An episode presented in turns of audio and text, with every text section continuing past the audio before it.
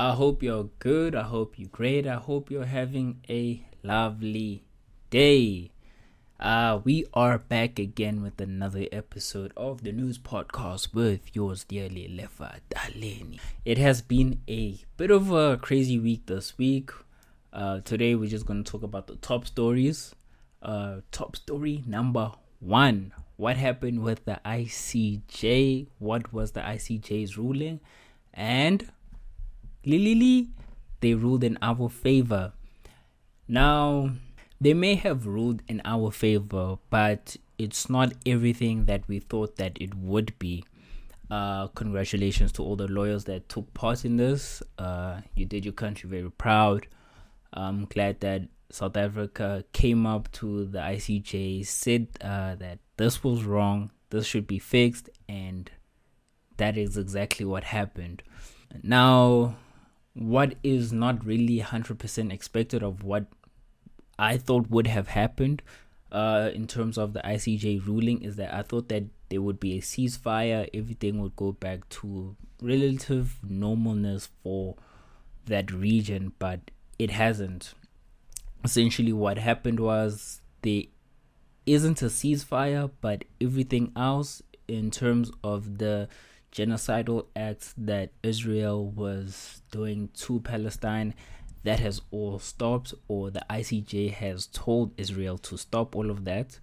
So whether it be um, simple supply, simple aid coming through, providing of internet, providing of uh, proper hygiene, stopping the bombing, stopping the carpet bombings, uh, destroying people's homes. Israel is now also going to be held responsible for their soldiers uh, killing innocent um, civilians. Stop the whole war in general, but just to, you know, have Palestine get some help uh, in terms of them not being uh, genocided, if that's a word uh, that's essentially what that is in essence what this whole case was about just for the actual people of Palestine to have some semblance of normalcy uh, if, despite them still being in a war. Now, Israel has to report back to the court within one month on how it is implementing the court's order to avoid genocidal acts in the occupied territory. It's not even a debate because here clearly says by 15 by 15 votes to 2 so it was just a clinic that South Africa put on. It was crazy. It, there was no room for debate. And here, this article continues on to say that the court only needed to agree that there is a prima facie or prima facie, I don't know how to pronounce this word. There's a prima facie case that the rights of Palestinians are not being upheld under the Genocide Convention. Now, prima facie means at first sight. It's a Latin term that means at first sight. Um, in all intents of purposes, this basically means that there's just so much overwhelming evidence that you cannot fight it. There's just no other way of going around it. It is what it is. Uh, the facts are presented to you and they're just undeniable. And something else that is also interesting is seeing that the USA, UK, Germany, and other U- EU states must signal their respect for the court's legally binding decision and do everything in their power to uphold their obligation to prevent genocide. This comes by way of Agnes Callamard, the Secretary General of Amnesty International. Amnesty International is a non-profit organization, it's pretty big. But essentially there or the secretary is speaking facts that these other EU states should be coming in and helping. Because at the end of the day it is genocide and they are the ones who signed on to this genocide act in what 1942 it was like right off the world war the holocaust. To say that any kind of genocide that happens to any people they would be the ones to step in and you know help out in any way that they can. So i hope that they end up they hold up their end of the deal and do what's right. But let us come back home. If anything new develops on that end, uh, I will report on it, or I'll do you one better. I'll come back in a month and tell you what Israel has done so far in terms of proving themselves innocent or proving what changes that they have implemented in their whole war thingy going on.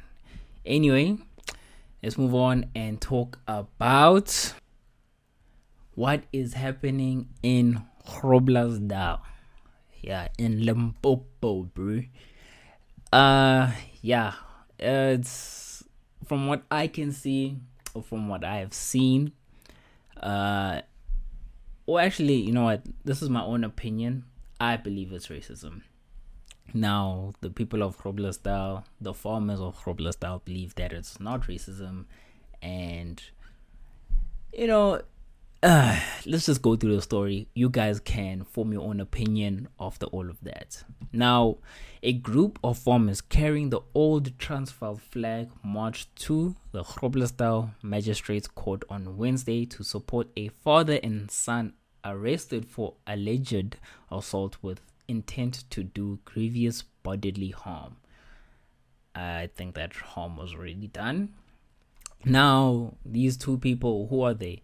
Piet Groenewald, 63, and his son Stefan Groenewald, 27. They were arrested last week, Thursday. So let me tell you the story. One day, one day, this homie, I don't know who the black guy is. Uh, we'll just call him Tabo, just for the sake of storytelling. Tabo was was accused of being intoxicated while on duty. Now, Tabo is a what security guard. He's working. Doesn't matter what he does. That his job doesn't matter at this point because regardless, he was still assaulted. Now his supervisor takes him to Groblersdal. When they get there, the two get into an argument that resulted in the manager hitting Utabo with a hard object. What that object is, I don't know. I don't know why they're not even saying. Then the manager allegedly instructed a male relative to unleash their pet dog on the victim. The bite, wait, sorry, my bad. The dog bit the victim on both legs. There's the bodily harm. I don't know what's alleged. Now, you guys can read all, all of this. I'm not to read all of it out. I'm just to read the highlights. Now, after all of this, uh, the two, the father and the son, were arrested on Wednesday. This just past week, Wednesday. This week, Wednesday. Listen. SABC News reported the town was a battlefield on Wednesday as police cordoned off the court precinct and separated groups of the accused supporters waving all Transvaal government flags. While on the other side, a group of a, a group wearing ANC and EFF t shirts called for the suspects to be denied bail. Now, if you know anything about these areas, it's better the person just stays in jail, otherwise, mob justice will find you. It's crazy out there. If you need to be staying in jail, stay in jail just for your own safety, chief. Now, there are a whole bunch of videos going around uh, showing how these farmers, the Buddha, are just running amok. Uh, let me guys show you a few examples. This is all on Twitter. Uh, I will just link all of the videos that I showed that I'm going to be showing you guys here. But look at this guy. He's just jumping.